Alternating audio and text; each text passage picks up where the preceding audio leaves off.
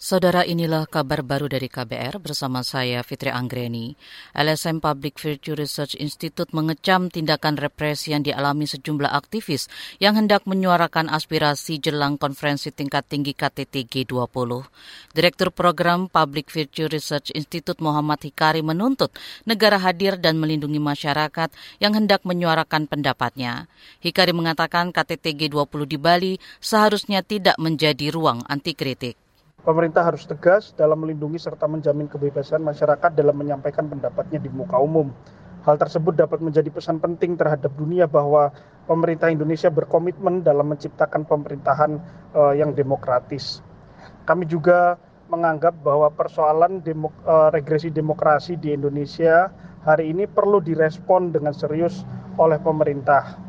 Bahwa proses kemunduran demokrasi ini juga dipengaruhi akibat adanya ancaman ataupun penggunaan kekerasan oleh masyarakat yang menghambat kebebasan berkumpul dan berserikat. Itu tadi Direktur Program Public Future Research Institute Muhammad Hikari. Sebelumnya beberapa acara dan kampanye yang dilakukan aktivis iklim dibatalkan sepihak oleh aparat atau pemerintah. Di antaranya acara Ruang Aspirasi dan Seni Anak Muda Bali untuk Iklim dibatalkan karena larangan menyelenggarakan kegiatan keramaian selama KTT G20. Tim kampanye lingkungan dari Greenpeace juga mengalami dugaan represi serta intimidasi.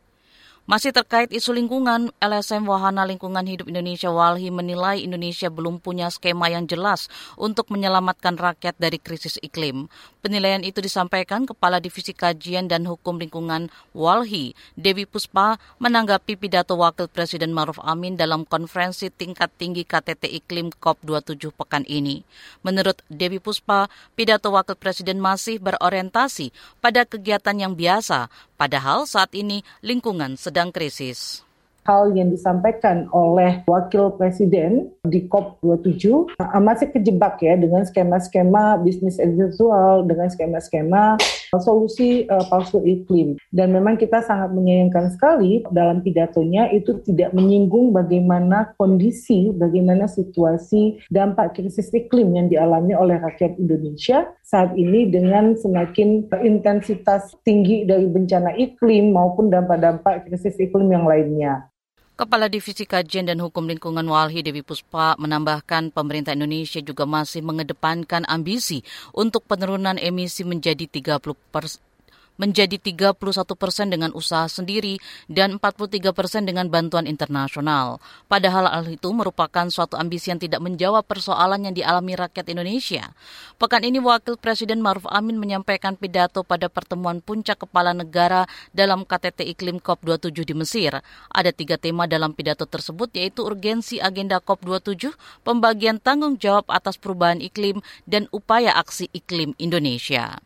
Kita ke mancanegara, kasus baru COVID-19 melonjak di Guangzhou dan kota-kota Tiongkok lainnya. Data resmi menunjukkan Guangzhou kini menjadi epicentrum terbaru COVID-19 di Tiongkok.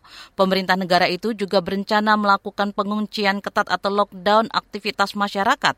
Dikutip dari Reuters secara nasional, kasus baru COVID-19 di Tiongkok naik 7.400-an kasus pada awal pekan ini. Guangzhou menyumbang hampir sepertiga dari kasus baru. Lonjakan kasus menyebabkan sejumlah agenda kegiatan di Guangzhou terpaksa ditunda ditunda, termasuk Guangzhou Motor Show yang dijadwalkan digelar mulai 18 November. Sementara itu, warga distrik Haizu menyebut penguncian wilayah atau lockdown sulit dilakukan karena kontak antar warga masih terus-menerus berlangsung. Demikian saudara kabar baru dari KBR, saya Fitri Anggreni, salam.